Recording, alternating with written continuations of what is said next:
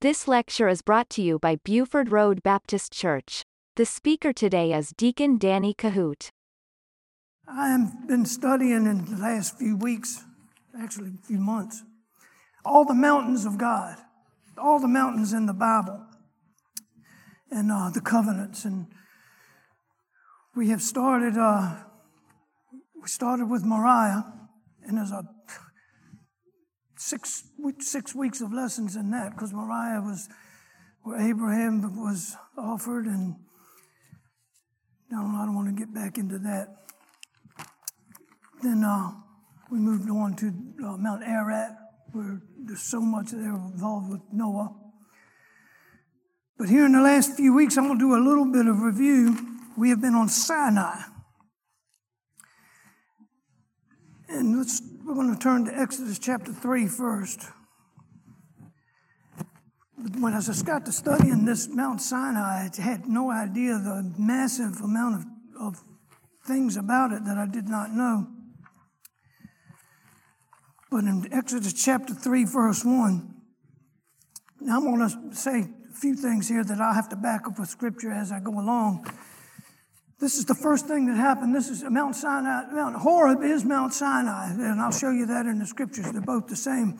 So when Moses first led the Egyptians out of, the Hebrews out of Egypt, out, right before that, he saw the burning bush. Now, the burning bush he saw was on Horeb, and he was keeping a flock. And he saw this thing that was a burning bush, and the Bible says that there was an, he saw an angel in the fire. So it wasn't just a little tingling bush over here that was burning. It was a huge bush that was flaming. And he saw an angel it. He said, Man, I got to see that. And he got closer, there was no heat, and all God said, Take your shoes off. And this is when he first told uh, Moses to go deliver the people. That's the first thing on Horeb or Sinai. Then, when he led the people out, they came to the Sinai Peninsula, and this is where they called it Sinai. But let's read this verse first. Chapter 3, verse 1 of Exodus. Now Moses kept the flock of Jethro, his father in law, the priest of Midian, and he led the flock on the backside of the desert and came to the mountain of God, Horeb. See, it's called the mountain of God, but I'll show you in the scriptures and other as we go along. Sinai was also called the mountain of God, and uh, I found some interesting things about Sinai about that that we're going to cover. I'm falling everywhere on it. I got about the last six months of lessons. All right, Mount Horeb, and then uh, today is called Jebel Musa. That's what they call it. They call it the Mountain of Moses. It's 7,497 foot high. It's between the Gulf of Suez and the Gulf of Aqaba in the Sinai Desert. Okay, I'm going to have to set some of these down. I'm going to fall off. The second thing that happened is Moses led these people to the Sinai Peninsula. God called him up to the top of the mountain and gave him the Ten Commandments. He came back down and delivered to the people. Now that's there was a, a whole lot of lessons in between that, getting to that. But here's where we're going to end up today. Is there's two other things that happened on Sinai that was actually three, but the, the building of the tabernacle. God had gave him the definite, the definite dimensions of the tabernacle and the Ark of the Covenant. Those were the, the main key things of the mountain of God. The burning bush, the Ten Commandments, the building of the tabernacle, and the Ark of the Covenant. But I'm going to jump to something real quick here, and then this will come down the road here, which fascinated me. Let's go to 1 Kings chapter 19 for just a second. I never really put the two together. Elijah. I never did. Out of, I mean, I've been through this Bible. This is my 30th time cover to cover studying from one end to the other, everything, and I never put this, this together here. So if you go to 1 Kings chapter 19, and I'm not going to cover the story of Elijah, we'll get to that when we get to Mount Carmel, and uh, that's coming down the road. But it says in verse 8 of chapter 19, this is Elijah after Jezebel put a, a death tag on his life. He got depressed and left. But it says here he went, and let's see, verse 8 of chapter 19. And he arose and did eat and drink and went in the strength of that meat 40 days. So he's traveling 40 days and 40 nights unto Horeb, the Mount of God.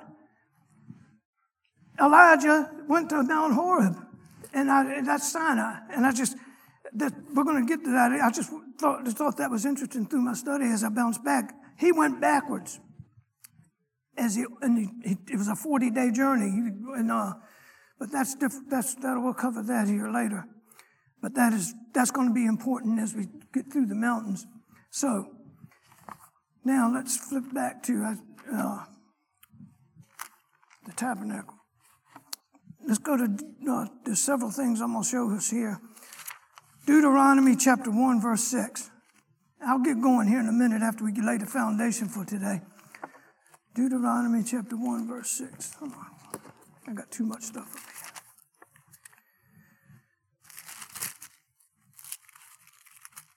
here. Hang on. Deuteronomy 1 6. The Lord our God spake unto us in Horeb. This is, the, this is when they were getting ready to get into Canaan. Ye have dwelt long enough on this mount. Turn, take your journeys and go to the mount of Amorites and to all the places. So here he is. This, this is where they were. There. A lot of people don't realize. I'm going to get to get cover this in just a second. Let me find my picture. I must have it up here.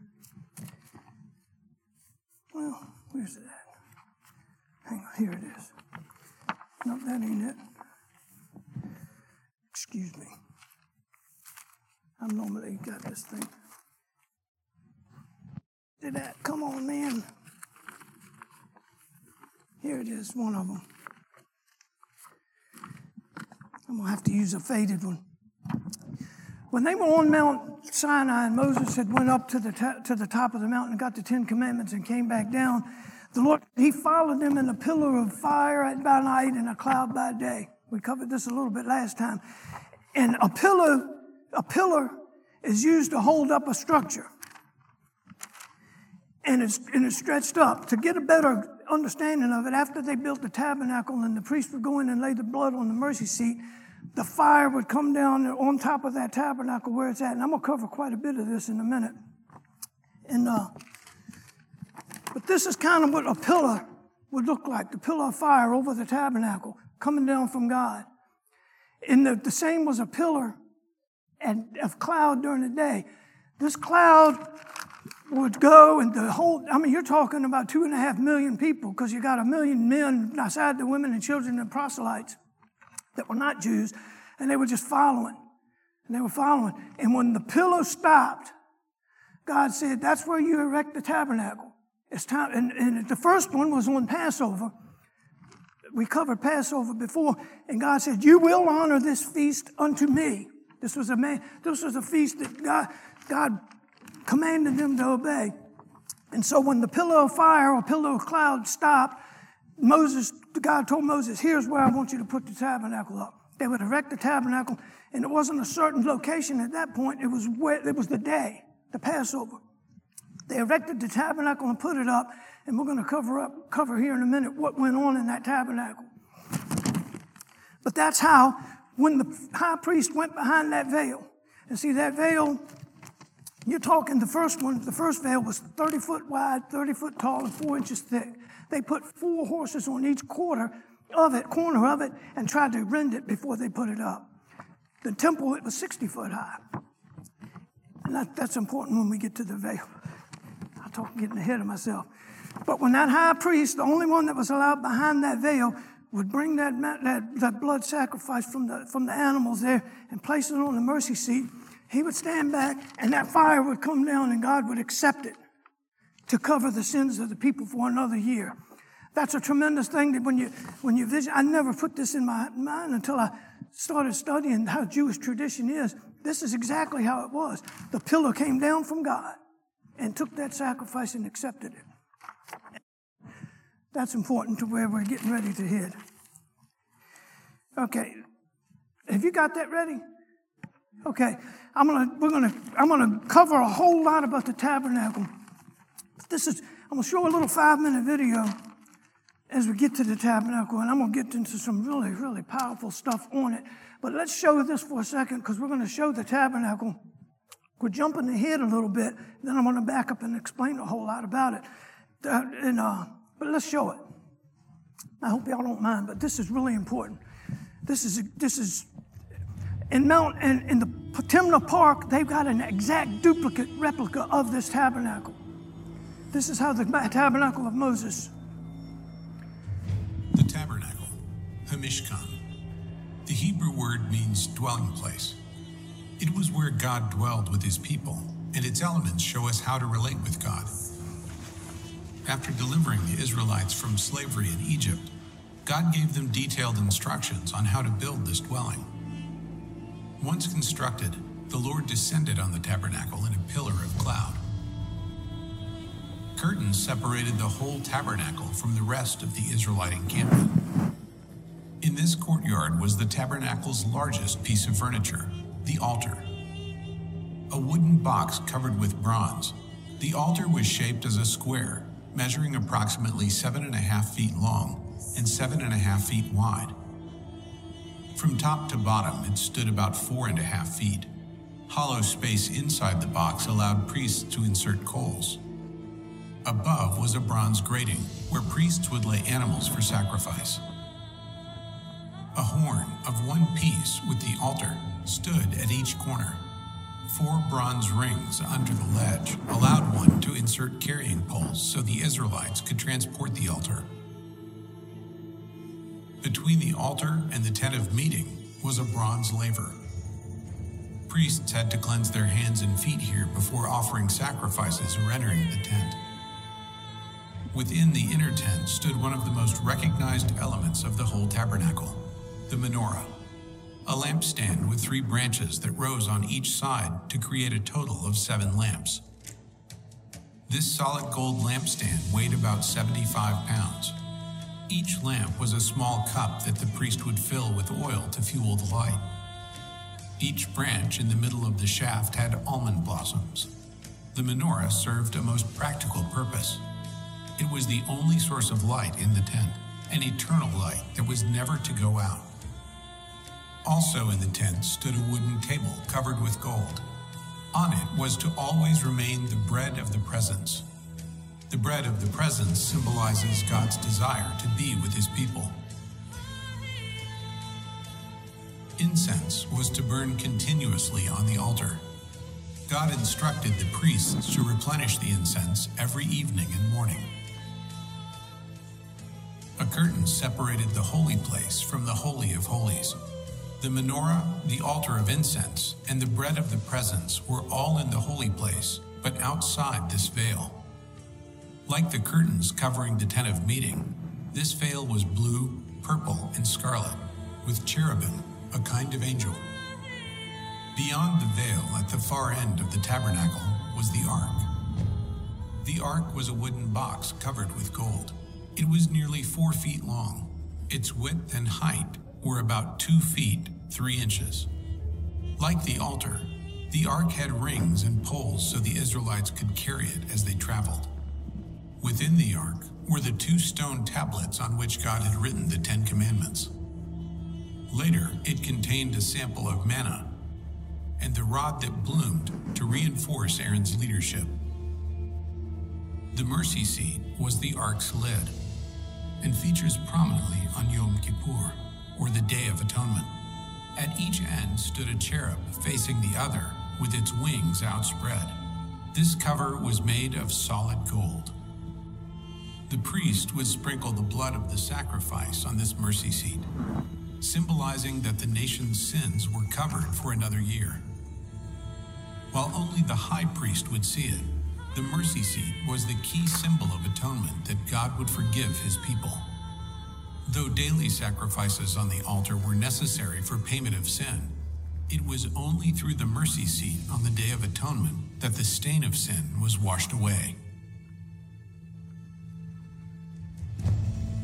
While priests had to make repeated sacrifices, one man offered a sacrifice to atone for sin once and for all. When Jesus, the Messiah, died, he sprinkled his own blood before God. securing atonement forever for all who would trust in him. Jesus cleanses us, makes us pure, and enables us to rightly approach the Lord.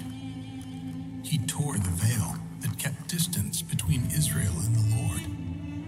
God dwelled among the Israelites through a tent. Now, he dwells within his people through the Spirit. So as we get through, as we move forward, the tabernacle is a forerunner of Jesus Christ himself because before they would do the animal sacrifice, uh, and we've covered this before, and deep, all the priests would be allowed inside of that inner court. Behind the veil of the temple, only the high priest. And he would have a special robe worn, and the breastplate, he would have 12 stones, which represented the 12 tribes of Israel. And he would come in with the animal sacrifice that the, that the other priest, they slayed the animal. And he had on the bottom of this robe bells hung. And uh, so that it, when, if the bell, the bell stopped, that means he was dead. And a rope tied to him, and they would pull him out, meaning that he won't write. So he would go in trembling with the sacrifice for the people. And he would just, I mean, can you, can you imagine? And this is how, how we should approach God today. If we want our prayers answered, we got to look at a holy God. He's a good God. He's a holy God. He wants nothing but the best for us. And so when we go to Him through Jesus Christ, we have to get clean. We have to sanctify ourselves. And we have to get clean because if we hide iniquity in our heart, God says He will not hear us. And so if we just wash ourselves and cleanse ourselves and just approach God,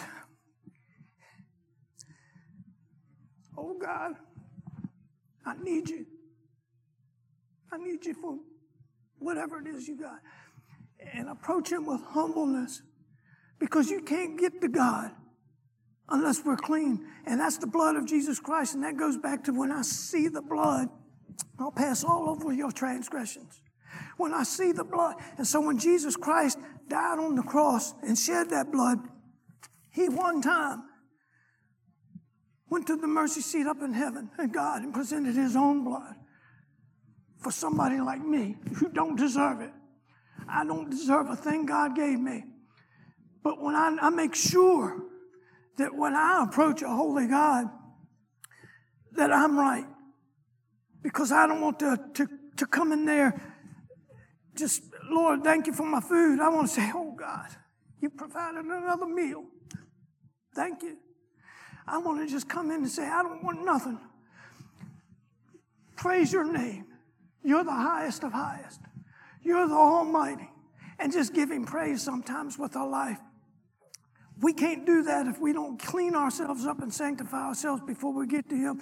And when Jesus Christ went and presented His own blood for us, the veil of the temple, which four horses could not rent, we're going to get cover that later, was rent from top to bottom in half. And now we have a direct access. There's one mediator between God and man, and that's the Christ Jesus. He became our high priest. So when we have come to Jesus, we say, Oh Lord Jesus, forgive me. It's removed. It's gone. We've got forgiveness. We can approach a holy God. We don't need a high priest. Jesus is our high priest. He's, he's our representative. And so there's, the tabernacle is a forerunner of this. If you look at how much detail, see from Genesis to Exodus chapter 20, it's pretty easy to, to, to flow through it and get the story. But chapter 20, everything slows down. God is so much into detail, so much into organization. Let's see. He is a God of order and holiness. He establishes His holiness. He establishes honor and respect and, and, the, and the value of a sacrifice. See, the sacrifice of these people, they're animals where they're living. When they offered their, their animals, they would, they would have to be clean animals. They would have to, and they would have to give up and sacrifice something that was, that was good for them. They're, they're living. Their best of their best had to come to that altar and be sacrificed. And they had to do it willingly. And, and so, so the value of the sacrifice to them was the value that Jesus Christ even showed, that God showed us, the value of a sacrifice. He gave himself. And uh, Let's go to Exodus chapter 40 real quick, and we're going to cover just a few things. Pretty much what we're what we've done here. As far as the day, Exodus chapter 40, verse 1. And the Lord spake unto Moses, saying, On the first day of the first month, which is April to them, that's Passover. He's telling them, You set the tabernacle up. Set the tabernacle of the tent of the congregation. And one thing about that uh, video there, when he's talking about the bread, they call it, they call it, the Jews call it the bread of presence, but that's the show bread. That's just showing the providing of God. And what would happen is on the showbread, that the Jews, the priests would switch every week.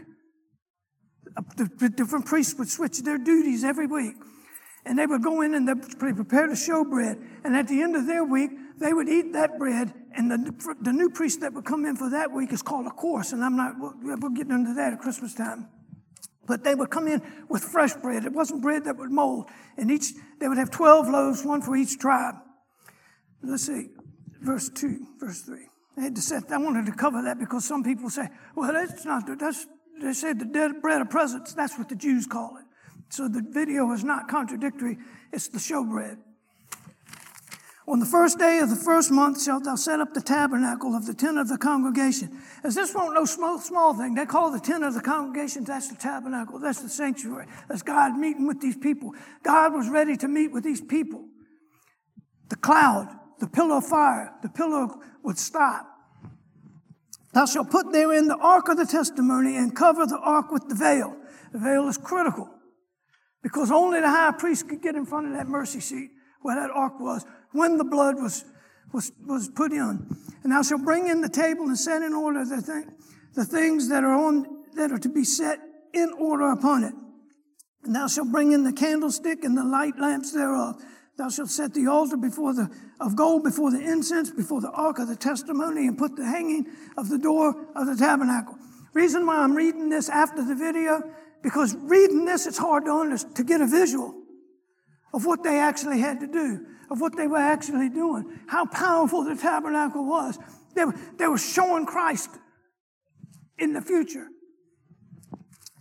And uh, people a lot of times asking, I've, I've, I've, I learned so much from my pastor. I'm telling you. It's, it's, he may be my brother, but when I sit at the table of his feet and I listen, I can't tell you the countless times he has helped me pull through. And he said this before, and I've, I've learned from it and I've studied from it that Old Testament saints look to the cross, that he would come, that he is the Messiah. He's coming. The New Testament saints, we look back to the cross. He did come. He did die. He did, he did rise from the dead. God raised him from the dead. And so it's, it's, it's a powerful thing. This right here is showing these people that the Messiah is going to come. Their sins will be covered. There's scripture to back all this too, but for the sake of time, we're just, I just had to throw that in that, that these people, that the, the tabernacle set up, and when Solomon built the temple, first temple, on Moriah, outside of this gate, the gate is, was brick now. The, the temple was set up directly the same dimensions, exactly like these tabernacles that was portable. When they came into the Canaan and they came into Jerusalem, and Solomon said, We're going to build this temple on Moriah. That's, we covered that back when we were on Mount Moriah. The exact dimensions of it. On this tabernacle, I didn't, they didn't show it here, but there's an east gate entrance to that veil. And it's on, it, it's, you come through that curtain from the east. The, the, the gate on the temple, the eastern gate, we'll get, to, not, I keep saying we'll get to it. I don't want to get to another lesson. That eastern gate right now, when, when Solomon built it, was built towards the entrance of that temple, of that, that sanctuary. Not the outside gate. That eastern gate was pointed directly to the entrance of the temple. And uh, let's see, let me get ahead here. All right, verse 8. Thou shalt set the, up the court round about and hang the hangings of the court gate. And thou shalt take the anointed oil and anoint the tabernacle and all that is therein. And thou shalt hallow it in all the vessels of, and it shall be holy. The Holy Spirit, all along through the scripture, is, is, is, is referenced as oil. Kind of like when there were the virgins were out there and uh, some had oil and some didn't. They said, Give us your oil. They were ready. Oil is a type of Holy Spirit. I said, No, I'm, I'm giving you my oil. I could have came anyway, but I don't want to go to that part of that part of that. Verse 10, and thou shalt anoint the altar of the burning, burnt offering and all the vessels and sanctify the altar and it shall be altar of the most holy. Thou shalt anoint the laver and his foot and sanctify it. And thou shalt bring Aaron and his sons into the door of the tabernacle of the congregation and wash them with water. This is backing up just a little bit. And I'm going to miss out a lot of it, but I'm just going to tell you the brief history on this. That the priests had to be Levites. What happened was that they were trying to figure out which, which direction to go, and God says, Get every single tribe, their leader, to get a rod and, and set it up. This, I'm, missing, I'm not covering all of it. And said, The one that buds, that's going to be the leader. That's going to be the high priest. That's going to be the priests and, and sons of it. And so they set the rods up, and the next morning they came out, and Aaron's rod has blooms and bloods and almonds, almonds growing all on it. And the Levite, they, the whole Jewish nation visualized that and saw that Aaron was the high priest. And the priests following were Aaron's sons. We've covered that in detail before, and uh, we'll cover it again towards Christmas. I keep saying that, but you know where I'm going. But I teach that same lesson every year on that. But that rod became a symbol. Okay, he will be the high priest, and Aaron became the high priest. So here we are. That's this is why Aaron. We're up to Aaron right here. And all right, verse 13. And thou shalt put upon Aaron the holy garments and anoint him and sanctify him that he may minister unto me in the priest's office. And thou shalt bring his sons and clothe them with coats. And thou shalt anoint them as thou did anoint their father, that they may minister unto me in the priest's office. For their anointing shall be sure, surely be an everlasting priesthood throughout the generations. The Levites were the priests. They were the priests. All the other tribes, they didn't have to, they didn't have to, to do the work. All they did was carry the instruments and carry everything needed to set up, to erect the tabernacle, take the tabernacle down. They, they didn't, uh, they weren't like the, the other tribes. Thus did Moses, verse 16, according to all that the Lord had commanded him. And it came to pass in the first month, in the second year, on the first day of the month, that the tabernacle was reared up. And Moses reared up the tabernacle and fastened the sockets and set the boards thereof. And he reared up the bars and thereof and reared up his pillars and spared, spread abroad the tent cover there, over the tabernacle and put the cover of the tent upon it as the Lord had commanded him. And he took and put the testimony of the ark, the ark of the covenant, and he set the staves of, of the ark and put the mercy seat upon the ark, above the ark. And he brought the ark into the tabernacle and set up the veil covering and covered the ark of the testimony as the Lord had commanded him. But I'm going to skip a little bit because they're just going straight down there for the sake of time. Okay, verse 33. And he reared up the court round about the tabernacle and the altar and set up the hanging of the court. And so Moses was finished. Then a cloud covered the tent of the congregation. That's the whole tabernacle. That's the entire thing and the glory of the Lord filled the tabernacle. And Moses was not able to enter the tent of the congregation because the cloud abode thereupon, and the glory of the Lord filled the tabernacle. And when the cloud was taken up from the tabernacle, the children of Israel went forward and went onward in their journeys. But if the cloud were not taken up, the journey not until the day it was taken up. For the cloud of the Lord was upon the tabernacle by day, and fire was upon it by night in the sight of the whole Israel, house of Israel throughout their journeys. I, I, had three different pictures that we gave you the other time, but when they would erect that tabernacle, it was no small thing. It's, sometimes they say it's going to take two months to even set the whole thing up. Takes less time to take it down. But Moses, even though he was a Levite because he was Aaron's brother, he was not the high priest. He could not go in behind the Holy of Holies. He had two veils. The first veil where all the elements were set up, and, but behind that second veil, only one, only one man. Only one man. And this is how, forerunner of Christ, he, the high priest then would take that sacrifice and put it on the mercy seat. That's, it's a perfect, perfect picture of Christ. We can cover that in Hebrews where he became a high priest. The blood of bulls and goats was no longer any good, that it was done.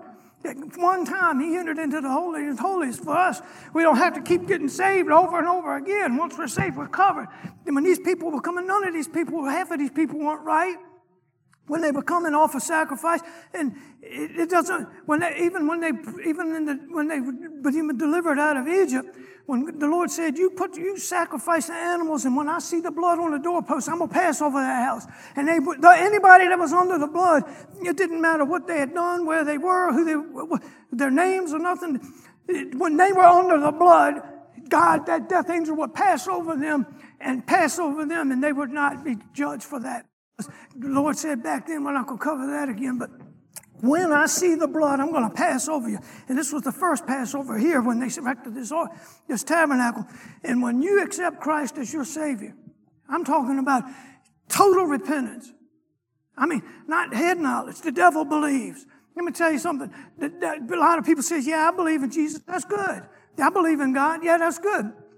But you got to accept Him into your life. And there's a change. God says, if any man be in Christ, he's a new creature. All things are passed away. All things are passed away. All things are made. There's a change. We don't, we don't walk the same anymore. We don't talk the same anymore. Just like uh, the merchant man. I'm, I'm going to go on a tangent here. He said, he's seeking a pearl of good price. I'm going to switch gears for a second.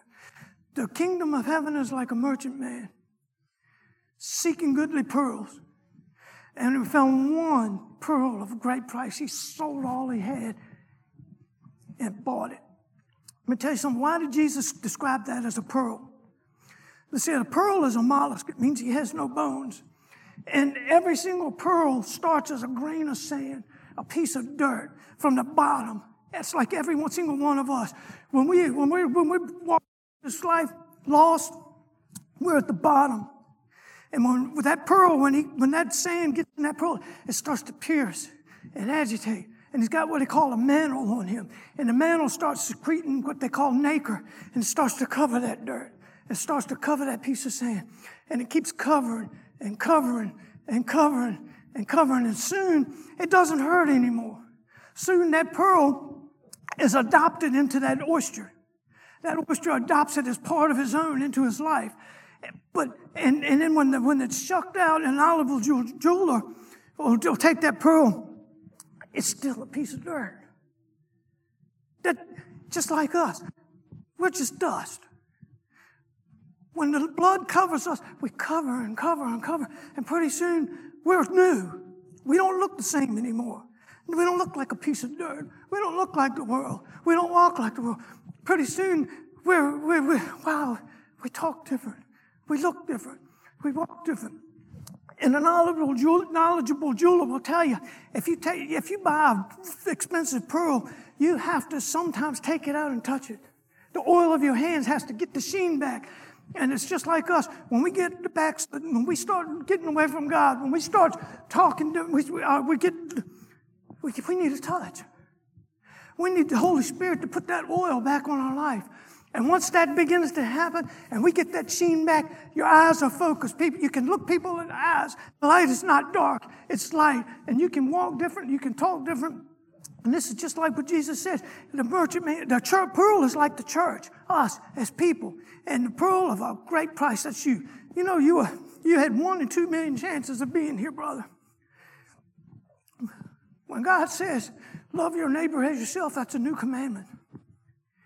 If you can't love yourself, you can't share love to others. You have to look at God, not egotistically. Thank you, Lord. I'm, I got 10 fingers. I can see. I can think. I'm special because God made me special, not because I'm anything special, but because He has put His blood in me. And thank you, Lord, you created me and you've got a purpose. Smile to somebody, invite somebody to church. You might not be able to take this book and, and just, just sit down with somebody and intelligently explain the gospel to them. I mean, you might not be able to do that. It's falling apart. See, I, I, can, I couldn't do it one time, but I can do it now. But we can, everybody can sit there and say, please come to church. Or, hey, I got a good church. Hey, I- hey, and let them see that light. Let them see that shine. Let them see that glory on you. That, hey, something different. There's a cloud over him. There's a fire. There's a, hey, I, I think I will come. Everybody can smile to somebody. Everybody can invite somebody. Everybody can pray for somebody that is inviting people. There's, there's a thousand ways we can shine in God's eyes. If we all don't have the same ability. Like, I can't play the piano, but I'd love to play. When I, I sing high. I- When I get to heaven, I'm going to sing bass. I love bass. I play a bass. Let me tell you something. I can't play corn like you, brother. But let me tell you something. We can, when we're walking through and you plant your cornfield, I don't have to jump out my car and say, You're a cornfield. No, it identifies itself. You can drive by, man, that's a nice cornfield. So we don't pass judgment, but we can, we can, we can identify ourselves as Christians by the way we walk, by the way we talk. Because when we're doing things by this book, people can say, There's something different. There's a shine. There's something about him. And uh, I'm about out of time. I don't know why I got on Worcester. I get excited about because every time I read a verse in this Bible, I'm telling you, I can take this Bible right here and go to any verse in it and read it and study it, cross reference it, go back and forth and find something in there that I didn't know before. And I, every verse, and it's profitable. Too many times it cuts me. And I don't like it, but I study it every single day. I'm in this book. And that's going to finish me up with this right here. When you go a day without reading this Bible, you'll go another day. And when you go two days, you'll go three. And next thing you know, you lose your shine. We start talking different, start thinking different. We need, some, we need to get refreshed every day. Every day in this word, we have to get in it. Your prayer life will change because you can't approach a holy God. It's like planting a garden. You plant the garden, you're all excited about it, and you start picking and picking and picking. You go, go on vacation for a day or two or three, three days. You come back and say, Look at all these." You pull the best you can. You pull the best you can. Pretty soon you've got all you want, and you look at it. Oh, it's too much work. Too much work to pull these weeds. I'm gonna just let it choke itself out, and I'll do better next year. And that's how our lives is. When we let the weeds of this life come into our life and they grow and they take root, if we don't get in there and pull them out by the roots every single day, every single day, pull these roots out of our hearts and out of our lives, and it's got to be a daily walk. Take up the cross and follow. If we don't take these roots and just pull them up, pretty soon it'll choke the word out, it'll choke our lives out, and pretty soon it'll be too. I'll do it tomorrow. Uh, and our thought process changes. Let me tell you something. We have to take a daily walk with this book, with this book, with the Lord, with our brother. Don't come in here saying, well, I complain about this and complain about that. And, oh, I don't like this up here. I don't, look, be thankful we got so free country to come in here and we can worship free. Pray for our brothers. Even if they despitefully say something to you, overlook it. They're not in here. Pray that they'll get in here. Let's pray for each other. Let's uplift each other. Let's edify each other. And I am out of time. I got, I had, let me tell you, I have to finish up next time. Tabernacle is more than just a structure. This fire by day and fire by night is more than just a story in the Bible. You listen to Deacon Danny Kohout. For more information, visit our website at BufordRoadBaptistChurch.com.